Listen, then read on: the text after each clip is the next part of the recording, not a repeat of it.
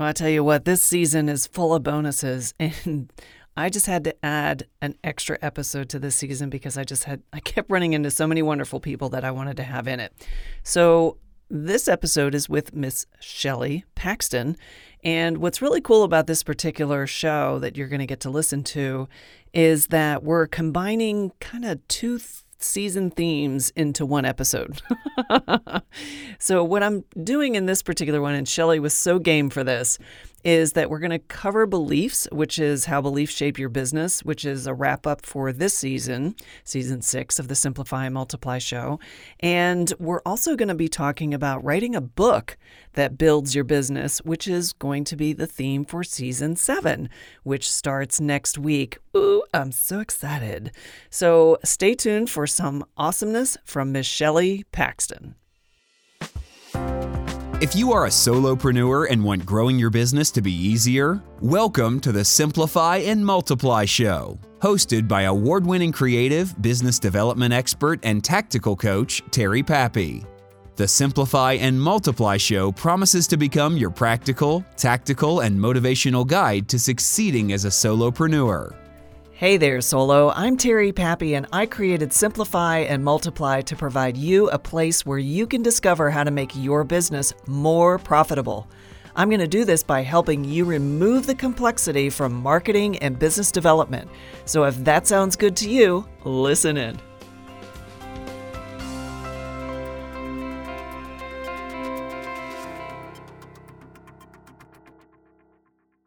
Hey there, Shelley. Thank you so much for being here on the Simplify and Multiply show. I am so happy that you're here because I'm going to make you do double work today. I'm going to have you bookend my 6th season and kick off my 7th season all in one episode. What do you think about that? I am so happy to be your bridge, Terry. Thank you. I love that. Yes, you are my bridge. I am your bridge, girl. I am your bridge. So we're bridge sisters and soul sisters. I love That's it. Right. I'm 100% in. Yes. So let's start with talking about season 6, which is all about how beliefs shape your business. Now, this season has been full of wonderful, wonderful people who have been contributing all sorts of value around mindset and beliefs and how it impacts a solopreneur business. And so knowing that the journey you've taken from having a mega corporate job and being in that environment and coming from Harley Davidson and then moving into your own, I mean, I'm getting little goosebumps just kind of like thinking about the journey that you've had that has birthed this entire new venture for yourself regarding Soulbatical and what you're doing for people who are, especially during the COVID pandemic craziness, you know, people are really being confronted with making serious decisions about either their corporate job or their solopreneur job, if that's what they're doing during this particular time in our economy and our world. Yeah. And what I'd love for you to speak to are some of the things that you experienced as a solopreneur, new to being a solopreneur when you left Harley and you kind of had to figure some things out for yourself. So I'd love for you to just kind of peel that back for me. Oh, yeah. I mean, do we have 5 hours? Because this might take a while. Yeah. Let me just kick off with a really giant question that makes you want to lay down and take a nap. Oh, thanks. Yeah, thanks for lobbying the easy one my way, Terry. I totally appreciate it. Hey, I'm here to get it done. Yeah. All right. Well, let's take this one step at a time. We'll see how deep we want to go with this. But the first thing that comes to mind, and just a little context for everybody, I spent 26 years in the corporate world. So when you say peel the layers, there was a lot of peeling to do. And I'm entirely sure people listening to this can relate. There's a lot of peeling. And the first one for me was, what is my identity? Because I realized, and I wrote about this in my book, that I was scared shitless that I can swear, right? Yes. Well, I will make sure that this is labeled as an explicit episode. You know, I was doing so good. I didn't really have a lot of these, but now I'm going to have to. The bridge has ruined your streak. I know. So sorry. Okay, so that's it, folks. Thanks for listening in, and we'll tune in next week for the next episode. Exactly. Okay, I'll be careful with how many I drop. But I was scared to death because I realized right after I left Harley that I was that my identity, that my worth, at least as I was perceiving it at the time, was so much more tied to these big brands and my title and my paycheck than I ever really understood. Wow. Until I walked out the door and I started to do the inner work. Because I gave myself I didn't know what I wanted to be when I grew up. I knew that I needed to go on this journey to nurture and reconnect with my soul.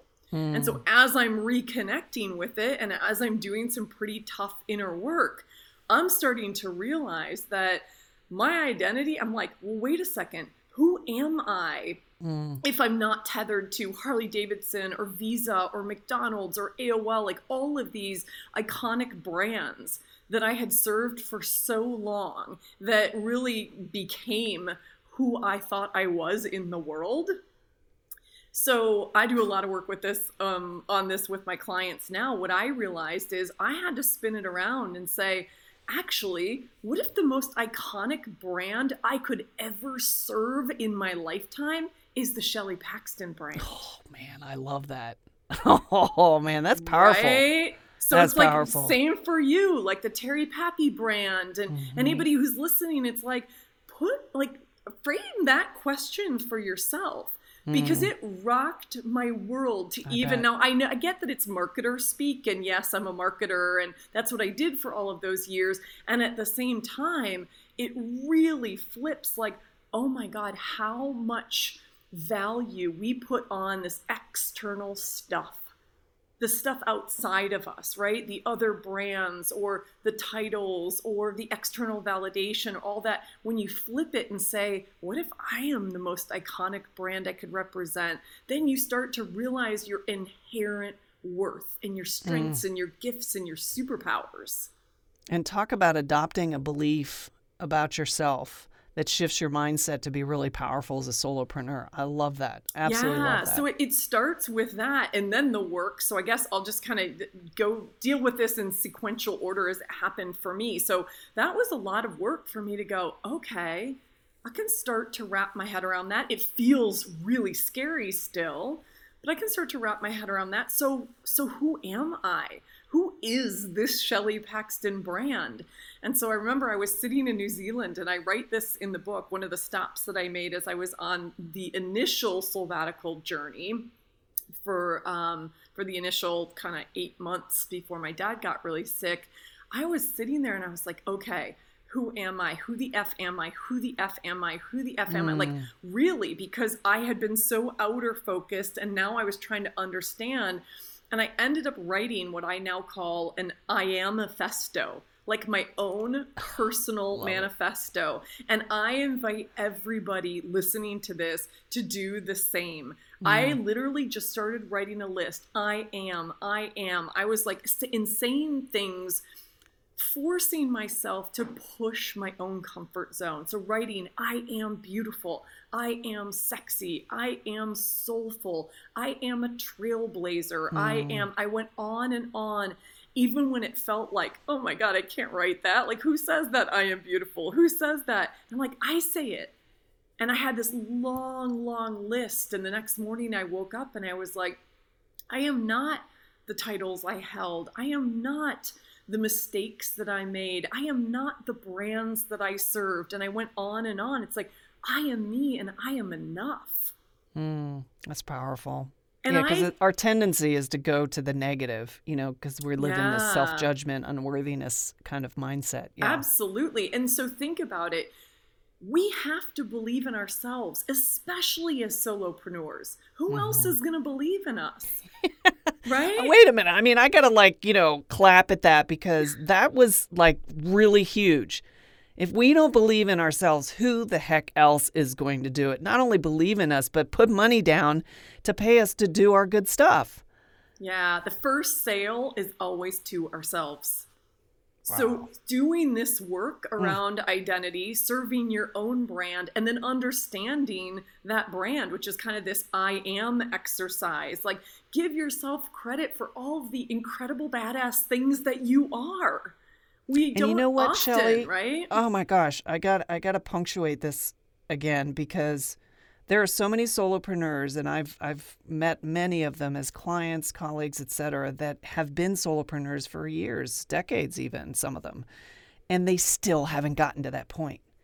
They still don't get how awesome they are, and they work their butts off trying to prove it through their effort, through their action, through their, just like, frustrations. And this is why I wanted to do this season on beliefs, that this is so powerful when it comes to solopreneur, because you don't get the feedback that you normally would get in any kind of work setting where you have colleagues at work that can give you the more intimate, contextual feedback that allows you to improve and see how awesome you are. When you're a solo, you're the only one patting yourself on the back, because even when our clients say you're awesome, we really don't believe it. We say, oh, thank you, that really means a lot. And then we gloss over and then we move on, right? We don't really let it in.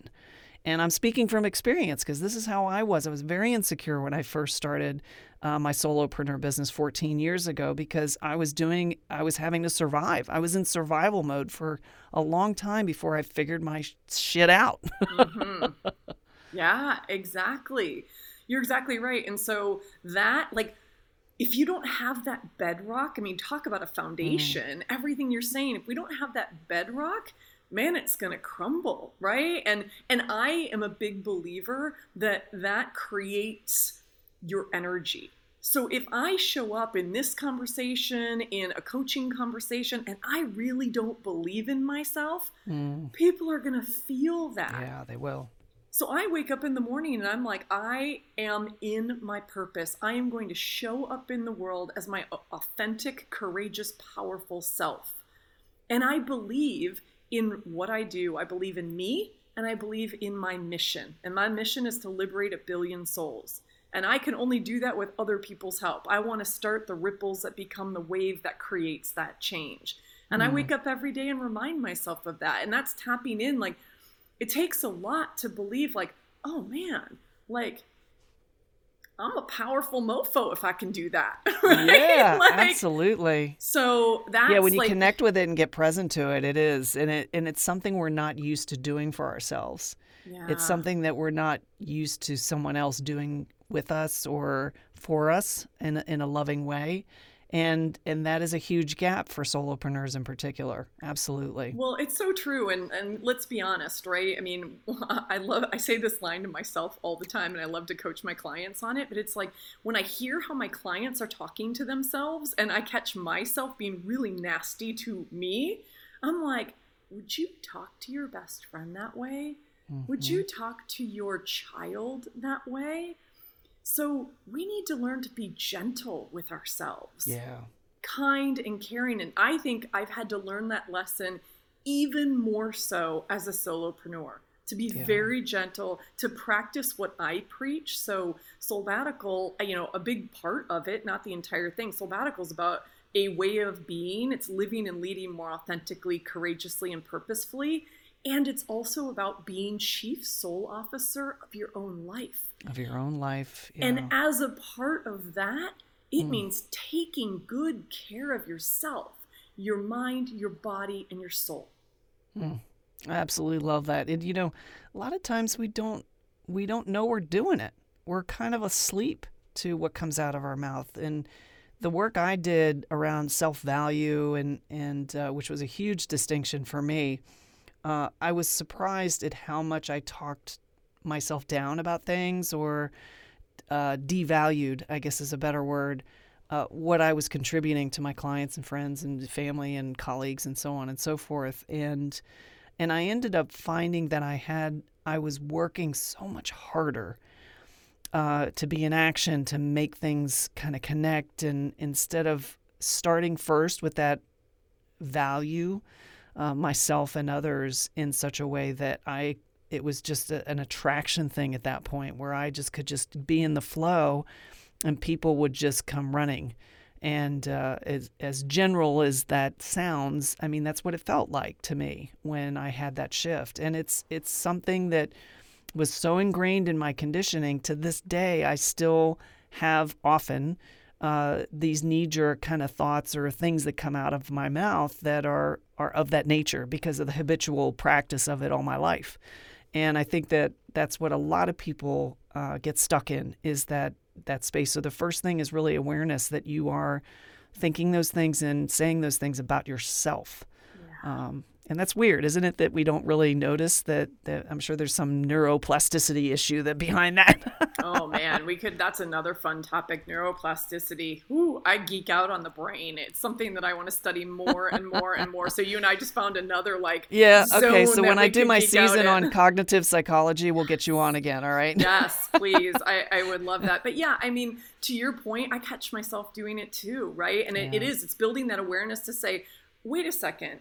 Did that just come out of my mouth? And when you did process I just say that? It, did I just say that? And did I say that about me? Yeah. And then learn to reframe those things, right? Through a kinder and gentler lens. Yeah. I think that's really important. So self-care is another piece, right? Really learning deep self-care so that I am constantly energized and rejuvenated and creative in this solo business that I'm creating. Absolutely. That's such a big deal. And, I let myself, my story at Harley was like, I was burning myself out. I was definitely one of those people. Now, it's not the exact reason that I left, but it's a big part of the reason that I kind of was woken up. The beginning of my book is the nightmare. And the nightmare that kept ripping me out of my sleep was me realizing how disconnected I was from my own soul, my own truth, my own purpose. Mm. And I was also not taking good care of myself. I was drinking a bottle of wine to numb myself at night so I didn't have to deal with all of it and kind of push down those inconvenient truths, right, that the little voice is whispering. And now as a solopreneur, I'm really, really thoughtful about how I design my days, how I get my sleep, the nourishment that I give my mind, body, and soul, because I know if I'm not here, my business is not here. And if I don't have that energy, my clients aren't going to feel that energy or the audience, if I'm speaking or whatever it is. And so that's a really, really important piece for me that I just had to kind of get clear on and do a better job of. Yeah. So as you were kind of coming into this, the decision to be out on your own, be a solopreneur, do these things, follow this thread of reconnecting with your soul and all of the things that were going to enrich your life and create a pathway for others to follow with you and give them the tools and resources that they need in order to do that. What were some of your belief systems? As I mentioned in my case, early on, I had a lot of, stories in my head that were just not helping me and making me work 5 times as hard and attracting crappy clients. I mean, just it was rough. What were some of the things going on with you that you can notice now in retrospect that could be correlated to some mindset / belief systems that were really, whether they were dragged in from the corporate experience or just from being beat down in that experience or just kind of having too much freedom in solopreneurism? I don't know. For everybody, it's a little different. Yeah. So for our next 5 hours, here's what I got for you. I'm going to get better at asking questions, I think. No. I love these because they're juicy. And, it can be a to be continued one day, too. I honestly, no. Terry, I love what you ask. So the reason I was smiling when you asked me that question was because there are a number of things come to mind, but I have to hit this first one because I suspect it is going to be very relevant or resonate with a lot of people. So the first one for me was as I was shifting into becoming a coach. So I have this amazing marketing background. I was in advertising and marketing executive for all of those decades. And, I knew that people would pay me top dollar to do marketing and marketing consulting and branding work and all that kind of stuff. But I had this belief that no one would pay me to be a coach. Wow. And I really stumbled. So here's a really specific. That's really interesting. Where do you think that was rooted from? Because I could see that the former was more about, oh, it's justifiable. I've got all this experience, right? So look at the scars on my arm, and you know, yeah, right. I can but show with the that coaching I'm was like.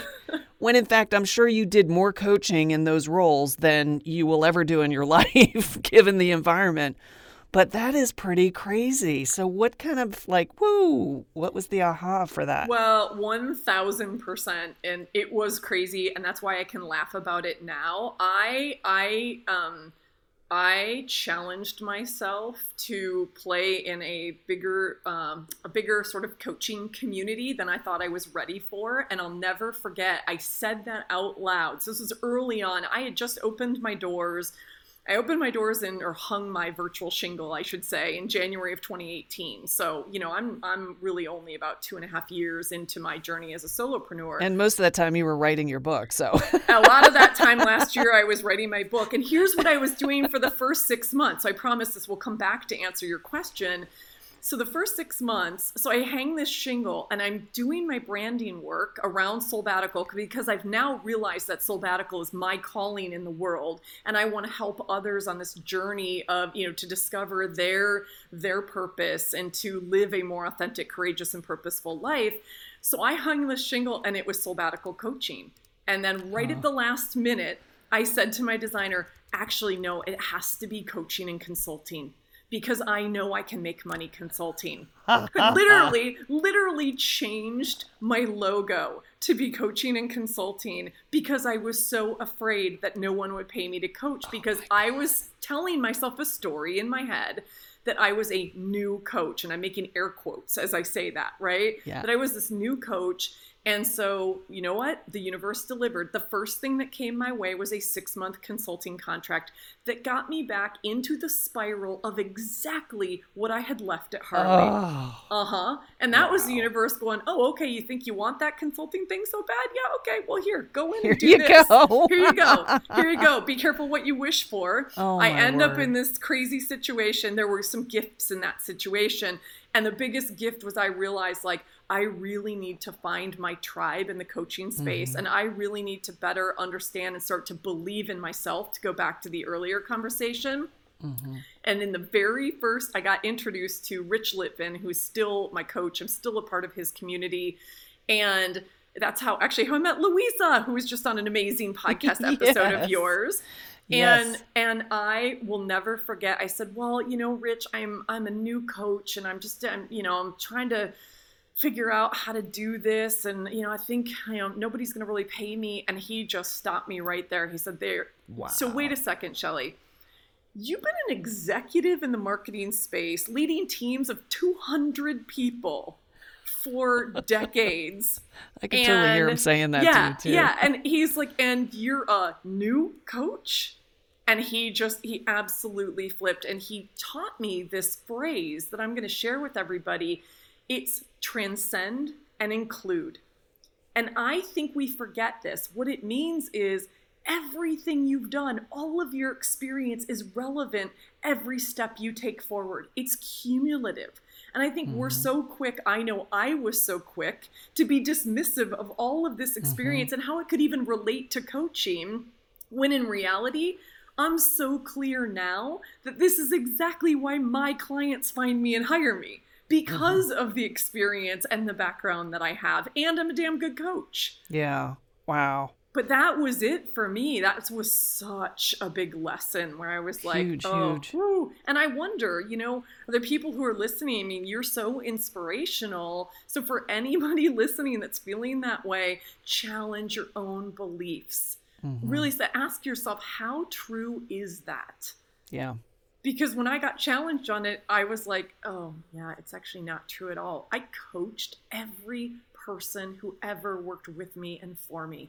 And actually what I realized is it was my favorite part of the job, which led me to becoming... There's a sign for you. And I didn't realize that until hindsight. When I started kind of sniffing around coaching, I was like, oh, wait a second. one of my gifts as a leader, I wasn't the smartest marketer. I was far from the smartest marketer or the most creative marketer. I was a really great leader of people. And my gift was being able to shine a spotlight on other people's gifts and really pull that out of them and give them the runway to fly. And I thought, wow, what if I just do that as a living? And here we are. That works for me. Yeah, that works for me. That is huge. And I did something similar when I got started too, because I'm probably known more now for my strategic work than for my creative work. And my whole background was in creative execution. You know, I went to art school, for crying out loud, Georgia Tech for tech stuff. So people would hire me to make stuff. And yet the most potent thing that I deliver for my clients is a strategy. You know, just simplifying their business and giving them a strategy that really rocks their solopreneur business. I love it. Yeah. And just being open to, like, I don't know what this is going to look like. I don't know what people are going to be drawn to, but embrace every aspect of who you are and the experience and gifts that you bring to the table. I think that is so powerful in any career, but in particular as a solopreneur. And the other thing, Terry, as you were talking, what came up for me is another lesson. I've been writing a lot about how improv, I did improv comedy at the Second City here in Chicago in my 20s, and I talk a little bit about it in my book. And the there are many lessons, but two of the lessons that just keep coming back to me are the phrase yes and. Yes and, yep. Yes and. It is the foundational building block of improv. It is, yep. That's why I was smiling and nodding as you said improv. I'm like, oh yeah, yes and. And it's the foundational building block for our businesses, right? It's the foundational building block for how we create, how we collaborate, all of those juicy things. So that came up for me just as one thing that I've really been embracing. And then here's the other thing that I think is so crucial as a solopreneur, and I remind myself of this every day. Go before you're ready. Oh, that's a big one. Woo. I'm living that right now with Pappy Club. Oh, I will tell you right now, I am so freaking living that because, I won't go into it, but let me tell you, it's wow. That kind of hit me upside the head. There's my aha moment for the show. I love it. Well, and this is why, I'm so... ready. Wow. This is one of the reasons why I'm looking to you, and I respect and admire. You've been in the solopreneur space a lot longer than I have. I love that you're creating this club because I'm like, oh, what could that look like for me? Mm-hmm. And I'm reminding myself, Shelley, you're never going to be fully ready. I remember how long I struggled, like, when do I open my doors? What do? You know, I don't have to have it all figured out. I didn't have a website. Oh, you were going to. That's why I'm so glad we're doing a demo. Okay, so listener, I'm doing a demo of Pappy Club with Shelley after this recording, and her head's going to pop off. So let me tell you, we're going to have to do a follow-up episode where she talks about her club that she's doing, the Paxton Club. I love it. Soulbatical Club. The Soulbatical Club, or the Rebel Souls is what I'm calling my podcast. Ooh, I love it. Rebel Souls Club, something even better. Like that. Even better. So I'm super excited. I think so that I remind myself, well, that's what it was all about when you were on stage, when you were doing improv. You can't, like, get out of your head, get into your body, and trust that all of the answers are inside you. Trust that the right thing will channel through you or come out in the moment. Trust that you can add value to the scene and contribute and move it forward. And that's how I think about my business. And I'm like, go before you're ready, because you're going to sit there all day long and have every excuse in the book why it's not perfect. And choose progress over perfection, you know, as Brené Brown and so many other smart people say. Terry will be right back with the rest of the show in just a moment. Are you getting the sense that there may be some long-held beliefs getting in the way of your business thriving? A solopreneur business can be challenging at times, to say the least. Everything from simplifying marketing to keeping your pipeline filled with a steady stream of great clients, there is a ton to do to run your business and be successful. The cause of these challenges may not necessarily be the economy, a missing marketing tactic, or strategic action you're not taking, but a hidden belief that doesn't serve you or your business. The good news is you can uncover and change a belief that's sabotaging your business happiness. and I have the tools that'll help you. You'll find them inside my new home for solopreneurs, Pappy Club. I invite you to join for free right now. Get what you need to crush those limiting beliefs and define new beliefs that support business success and your overall happiness. Head over to pappyclub.com to sign up and start infusing your thinking with positive beliefs that support how awesome you are and all of the great things you've yet to accomplish in your business and life. That's pappyclub.com to sign up now, and I'll see you there. Oh, yeah, that's so beautiful. And let me, again, punctuate what you're touching on. And when you were talking earlier about, you know, dismissing the experience that you had from all your corporate, you know, work that you've done, you know, and being a leader, I think that it's easy, and this is a generalization, so I'll caveat at that, but I think it's easy for a solopreneur who has spent their career in a work environment or corporate environment where they've really slogged through and worked hard, and it's like they're leaving the corporate world or scaling the wall, air quotes, is like being ejected from a you know, F-17 fighter plane or something, right? Where you're, you know, it's like, you got to get out, you know, it's like, and it's so easy for us to knee jerk think that that's bad. Like we left it in such a way, whether we were riffed or whether it was a choice on our own, we look back on those years as something that's, I don't want to say a black mark, but something we wanted to escape, that we never want to go back again. You know, we've got all this freedom now and we're master of our destiny and we do it the way we want to do it. And there's great seductive qualities about that, but not really understanding that everything that we did back where we were getting a paycheck every 2 weeks is what created who we are today. And we're going to constantly evolve. I'm not the same person I was yesterday. And here's the thing. The things I learned in the corporate world were very and are still very valuable to me in the work I do with my clients. And the work I've done as a solopreneur has complemented that in a very powerful way. So I think that if you are, to my listener, if you are in a situation where you're kind of like poo-pooing the corporate experience you've had for whatever reason, you know, make peace with that, because that is what is making you awesome at what you're doing as a solopreneur. So much truth in that. Listen to Terry. What she said. Well, this is a really good point to start walking across the bridge and traveling into the next season, which this episode is bookending season 6. So thank you for listening to season 6 if you've been a regular listener, longtime listener. And I want to get into introducing season 7, which is all about writing a book that builds your business. Now, it's one thing to just, you know, start writing and do your books and everything, but what's really going to help your business is for you to strategically plan your book so that it feeds and supports and nurtures your business. And there are a lot of different tactical approaches to this. And what I want to do is ask you, Shelley, to kind of kick us off into your thinking around yours, because what's powerful about what you did with Soulbatical is this was revelation for you personally in your personal journey. So it's almost like part memoir, part practical guide. And in doing so, what it birthed for you are these brands and sub-brands, if you will, you know, the Rebel, all the labels that you've created out of it that are components of your philosophy that is rooted in Soulbatical and what you're really trying to accomplish in the business. So let's just start by talking a little bit about your thinking around the book and from the standpoint of how you're leveraging that in the business that you're creating. Yeah, I love it. And I would love to be able to sit here and tell you that I had all of this perfectly planned out. And we know it's okay. You can make it up. Nobody will know the difference.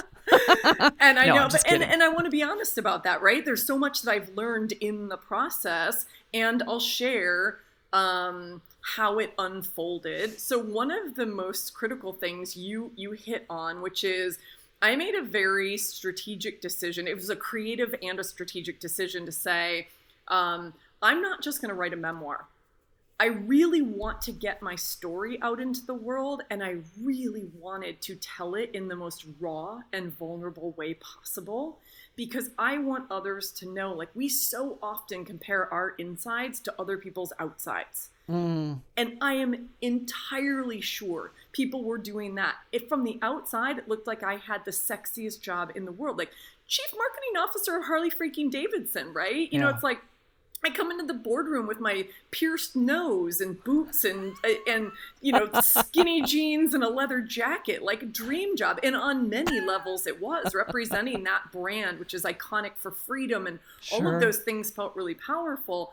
At the same time, no one knew what was going on inside. Mm. And so my decision, and Simon & Schuster, who I ended up, Tiller Press is an imprint within Simon & Schuster. I ended up publishing the book with them. Actually, they found me. That's a whole other part of the story. I don't know if you want to go in, because I don't think you and I have even talked about this. No. That's a really, really fascinating story, because the gift in that consulting, you know, the 6-month consulting gig, the universe was like, yeah, see, you don't want to do that anymore, do you? One of the tremendous gifts in that is I met a very dear friend who listened to me talk about Soulbatical and my dreams for this business and my dreams for a future book, who eventually went to work for Simon & Schuster. Oh, I love it. Kid you not. That darn universe, always drawing those connections. What? Always drawing those connections. And so the rest. So anyway, I give that as background, because I didn't go through a traditional process at all. And as we were having conversations about what does this Soulbatical book look like, I was really passionate that I tell my story candidly. And I wanted people to know, like, what was the messiness on the inside that I was experiencing? What were my worries and my fears and my turmoil and my addiction to numbing and all of those things? Because that's what's relatable. I think Sue Monk Kidd says, the deeper you go into your personal story, the more likely you are to hit the universal. Mm. Wow. That's big. Powerful, right? And so I only recently heard that quote, and I was like dancing in the street, literally COVID times, so we have to avoid everybody. I'm like walking in the middle of the street, and I'm like, yes, that's it. That's the book that I wrote and the story I wanted to tell. Wow. And I knew that was only a piece of it. So yes, tell my story so that others can relate deeply. And if nothing else, feel two things. One is, oh my God, I'm so glad I'm not the only one. Mm. You know, that behind this armor, this shiny, you know, surface, there's like a struggle, and I wanted to be so candid. So the book has a lot of dark and a lot of light, and I take you very honestly on that journey. And I wanted it to be a message of, I got you. Because when I left Harley, I was looking around for support. My family thought I was crazy. My friends thought I was crazy. Yeah, there was some envy of like, wait, you can just leave your job for a year. And I'm like, yeah, I've been saving. I had this fund called the FU Fund, and it was an FU to my ex-husband. And smart. It was an FU to anything less than total fulfillment in the future. Mm-hmm. Wow. And yet my professional network kind of started to go away. Right? Like, interesting. You know, I was kind of like, okay. I was the value of those brands. And so I decided I wanted to also write the I Got You book, which means I'm putting my arm around you. Let me share what my journey was like, you know, the good, the bad, and the ugly, and the beautiful place I have gotten to. And this is a journey that will never end. I mean, the day that I'm no longer here and I transition to whatever is next. But how beautiful is that? And like, this is a work in progress. So we decided eventually that it was going to be part memoir, part manifesto, because I really wanted this call to action that said, what if all of us become chief soul officer of our lives? What if we band together to have that kind of impact in the world and rebel for who we are, what we want, and the impact we want to have? And then it's part interactive guide.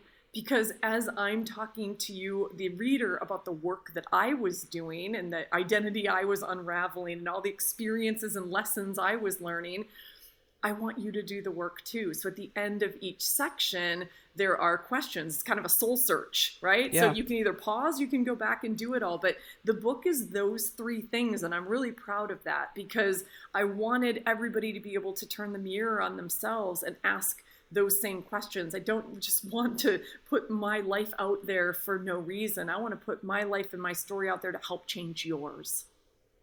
Yeah, and that's really a powerful way to do any nonfiction book today, especially one that's in alignment with your business and what you're about, and gives you a platform to, I hate using all these kind of marketing-ish terms, but it gives you a platform to really stand out as your expert with your expertise and as a thought leader. And that's what people are really hungry for, is to connect with other people, not necessarily a company per se, which is why so many companies are turning to a more persona-based brand. But I don't want to get all marketing-ese on my listeners. Oh, yeah, that marketing stuff. It's all BS anyway. It's annoying. It's annoying. It really is. Marketing people, I've never liked them. I know. Just go sit in the corner. But I like that structure, and it's kind of resonating with me, because it's what I'm trying to put together with Flying Solo, which is my next book, and kind of share my story as a solopreneur, but also, kind of provide a survival guide, yes. Regardless of whether you're sunsetting your career as a solo or you're just getting into it, and so much of it has nothing to do with marketing or communications or sales. It's got so much to do with that solopreneur's mindset. It's so true. And I'm so excited that you're going to be sharing more of your story, because that's your version of I got you. Yeah. It's like solopreneur, yes. Like how great. Terry, I would have loved to have that book in my hands 3 years ago. And it will help so many people out. I'm working on it, Shelley. I was going to say, give me a break. I know. I'm like, I'm not trying to push you over the edge.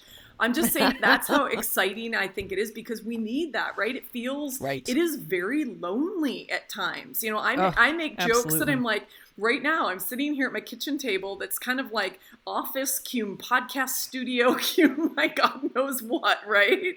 And this is my life. And it's like, but does anybody understand this? Are other people doing this? I'm like, sit and talk to myself at my kitchen table half the day. Well, with COVID, especially. And COVID in the pandemic, I mean, we're all, many, many more people are getting a taste of the solopreneur life, even just the working in isolation. They may still be part of a large company, but they're telecommuting for all intents and purposes. So it's, and I think it's kind of cool, because it's going to give a lot of people the bug, like, hey, this isn't so bad after all. Maybe I could do this full time, right? And then they're like, I don't want to go back into the office, I know. It's like, oh my God, wait, I got a taste of freedom. Like I can structure my day the way I want to. I can decide that I'm just going to go for a walk in the middle of the afternoon. I can say, hell, I'm taking the afternoon off. I love it. So here's a funny little aside that's related to this.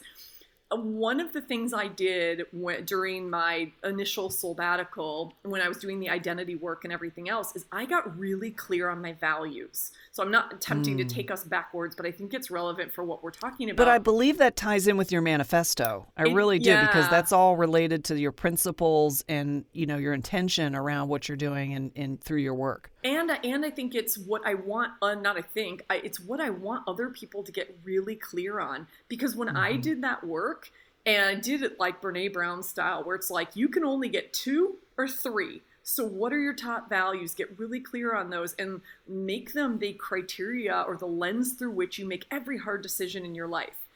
And when I sat back and did that work, I realized mine are freedom, authenticity, and courage. And that's, you want to hear my 3? Yes. Because you're going to laugh. Well, probably not, because we have so many commonalities. But my number 1 is freedom, right? My number 2 is the ability to be creative.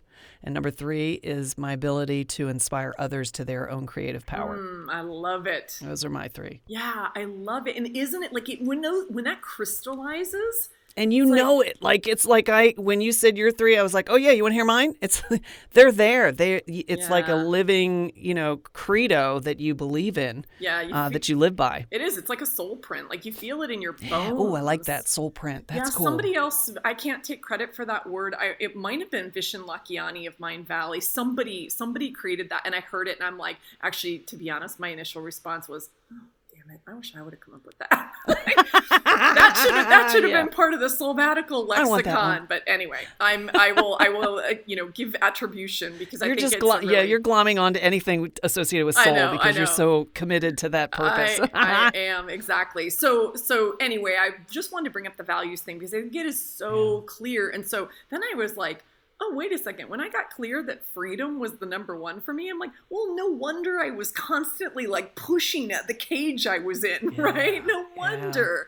Yeah. And yet my career served me so well. I have zero regrets. It took me around the world. It, you know, got me on a motorcycle. I mean, it was incredible. And now that I know it, I'm making very, very different decisions in my life. And I'm showing up very differently because I'm showing up in alignment with those values. And I wrote a book in alignment with those values. My book is authentic. My book is all about, you know, basically my kind of search for that freedom from the shackles of should, as I call them, right? That you put yourself in because you're shoulding all over yourself.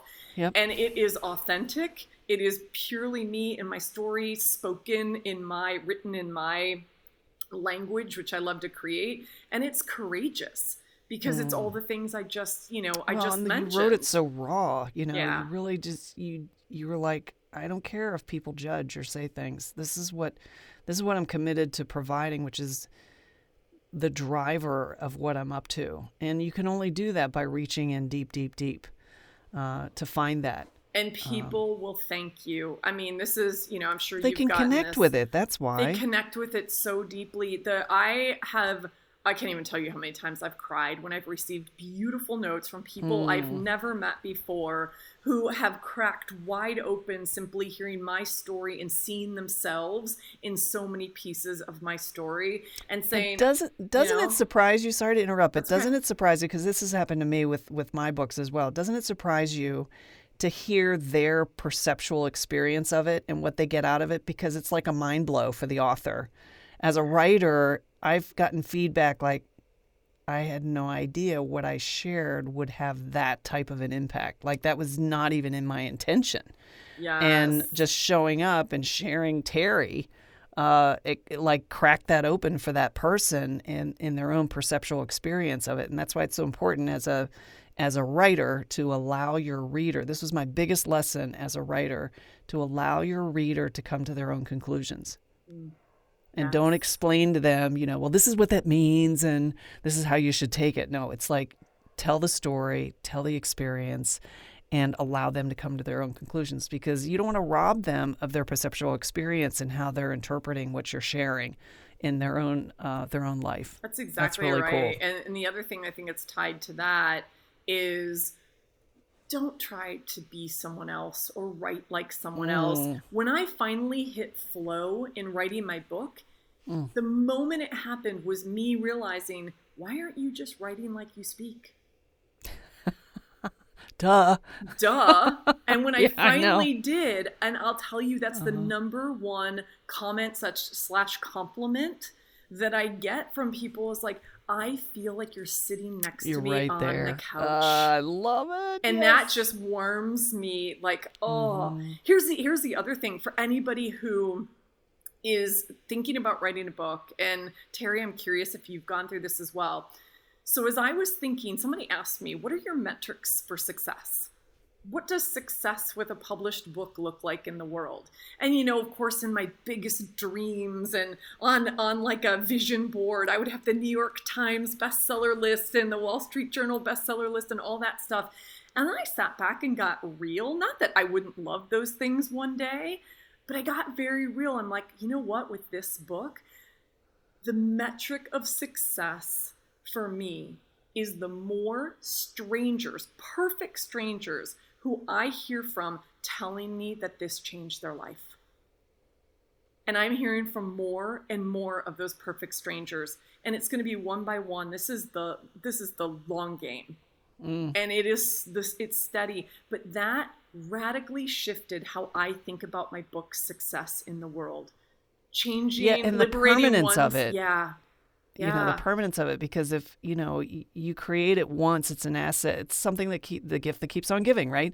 Because it's published now and it's in the Library of Congress and people can get it on Amazon, right? In multiple forms, right? So that's something that will outlive you.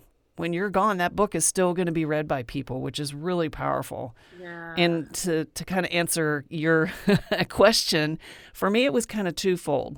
And this is to demonstrate how small I was thinking when I wrote my first book in 2007.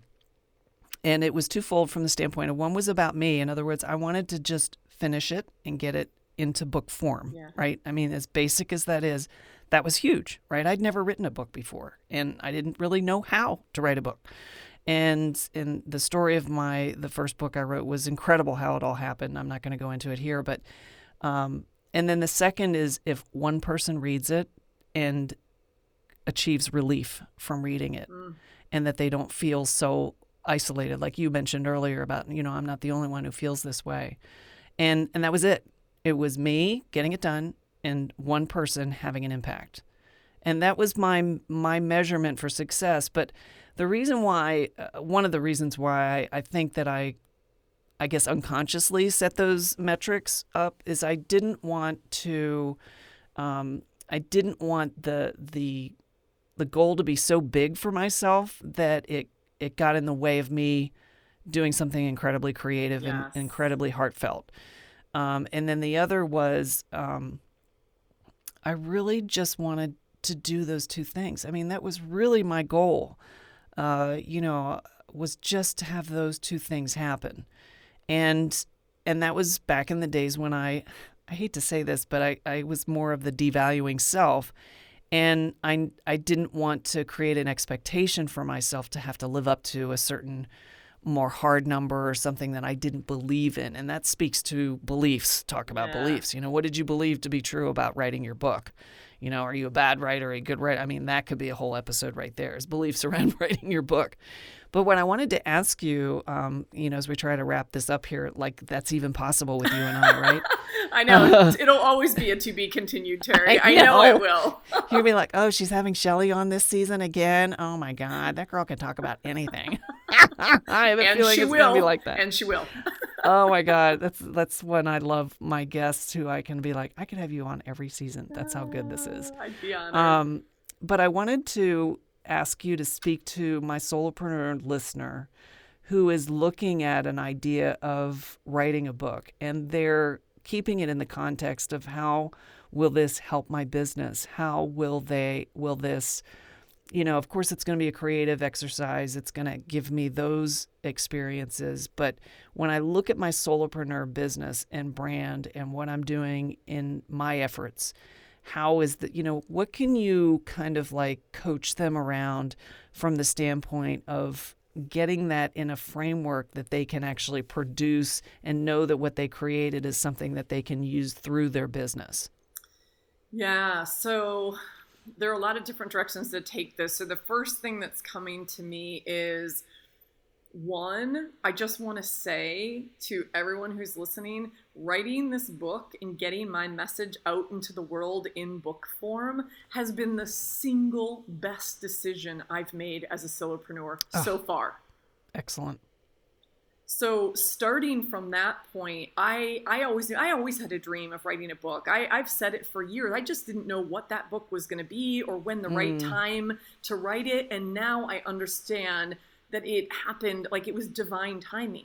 It was exactly the right time because a book is a calling card, you guys. It is more powerful than any business card because you're putting a piece of yourself and your business into the world that people can consume, go deeper. And I can't even tell you how many calls or queries through my website I get as a result of somebody having found my book and then wanting to come to me to say, can you coach me? How can we do this together? Yep. I want more. Yes. And then we talk about, well, what does more look like? It's going to, you know, for some people, they might become one-on-one clients. For others, it might be a different program. For others, you know, I might just have a comp session and it unlocks something and send them on their merry way. But I'm having a lot of conversations, and the inbound is far greater than the outbound right now. As a result, and by the way, my book has only been out for 5 months. My book was January, actually, right? Maybe 6 months now, right? Yeah, we're in July. It was January 14th, so 2 months before COVID hit the fan,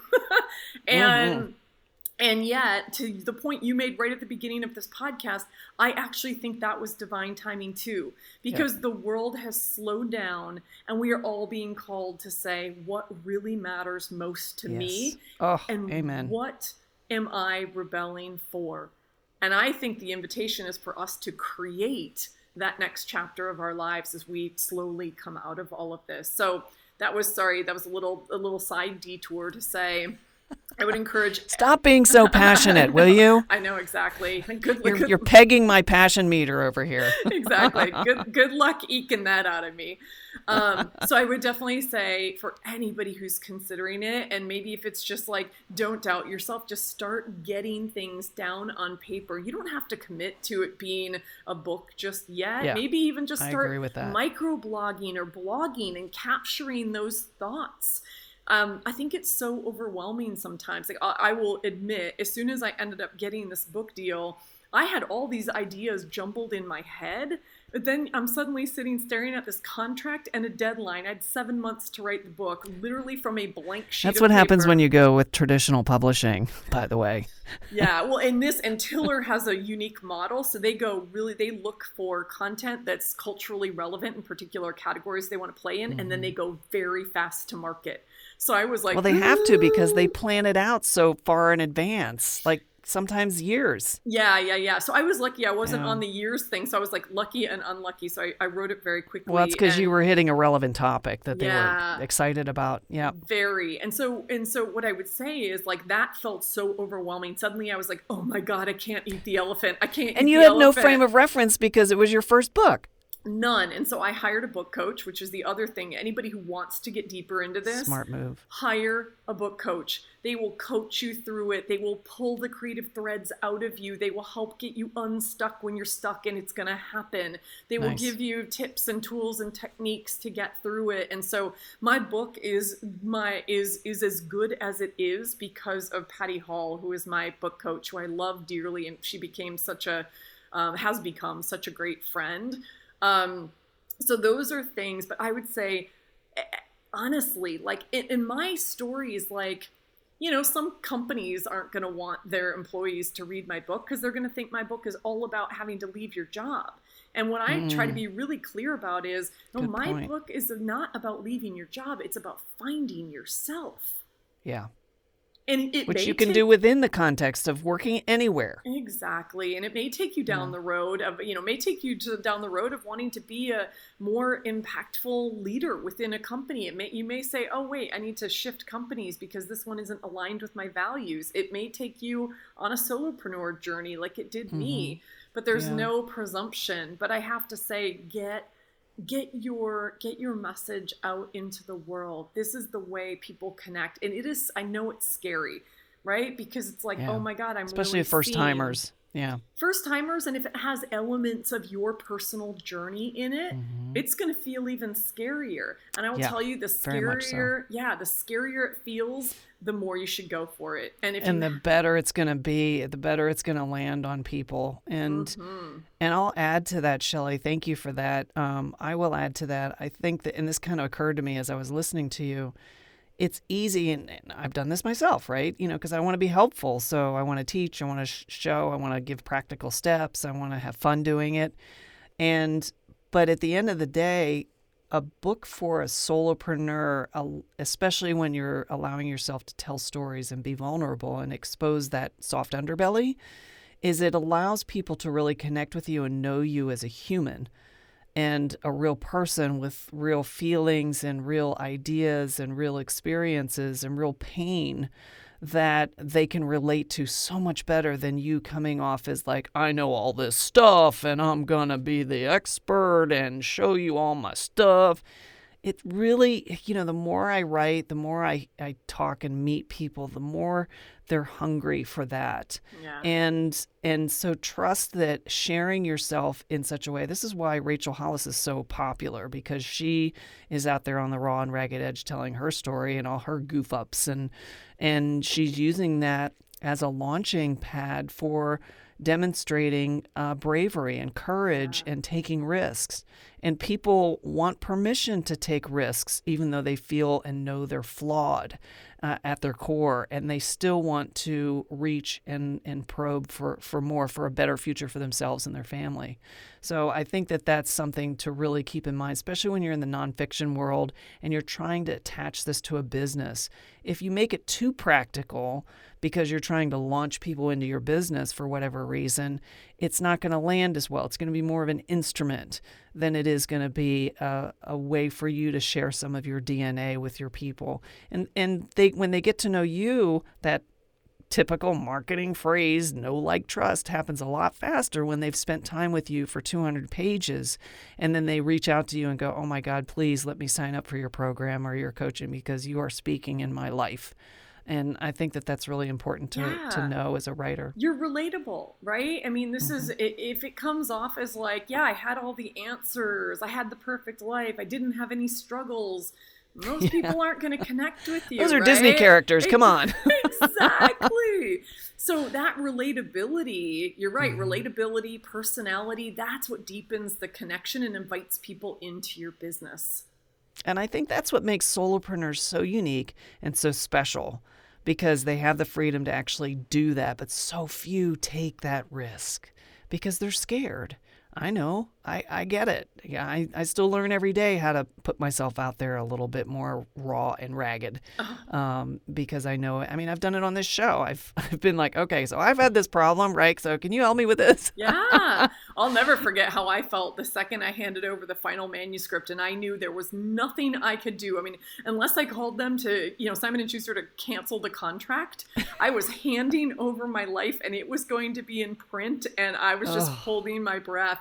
And I just, now I look back and I'm like, it's the best decision I ever made. And for anybody who hasn't read it, if you're considering going down this path, read Stephen Pressfield's The War of Art. It talks about one of my favorite books, and it talks about the resistance we feel. Yes, excellent. I agree. Oh, and that really helped me. I had read it before, and I went back to it at the beginning of writing my book, because when we're feeling that level of resistance, it's exactly where we're meant to be. It's a sign. So, yeah. And it sucks. Woo, it really hard. Does. I know. I've had a number of people say, what's book number 2? I'm like, give me a break. I spent 2019 writing a book. It just came out 5 months ago. I'd really like to enjoy this. Please let me take a nap. I need to rest. I know. I'm like, I'm just going to hang out and promote this for a while and then we can talk. Although, honestly, the ideas are percolating already. So that's kind of exciting. I mean, this one I'm working on, Flying Solo. Last book I published was in 2013, and that's a long gap for me in my books, right? I've written 7 books. I've only published 6.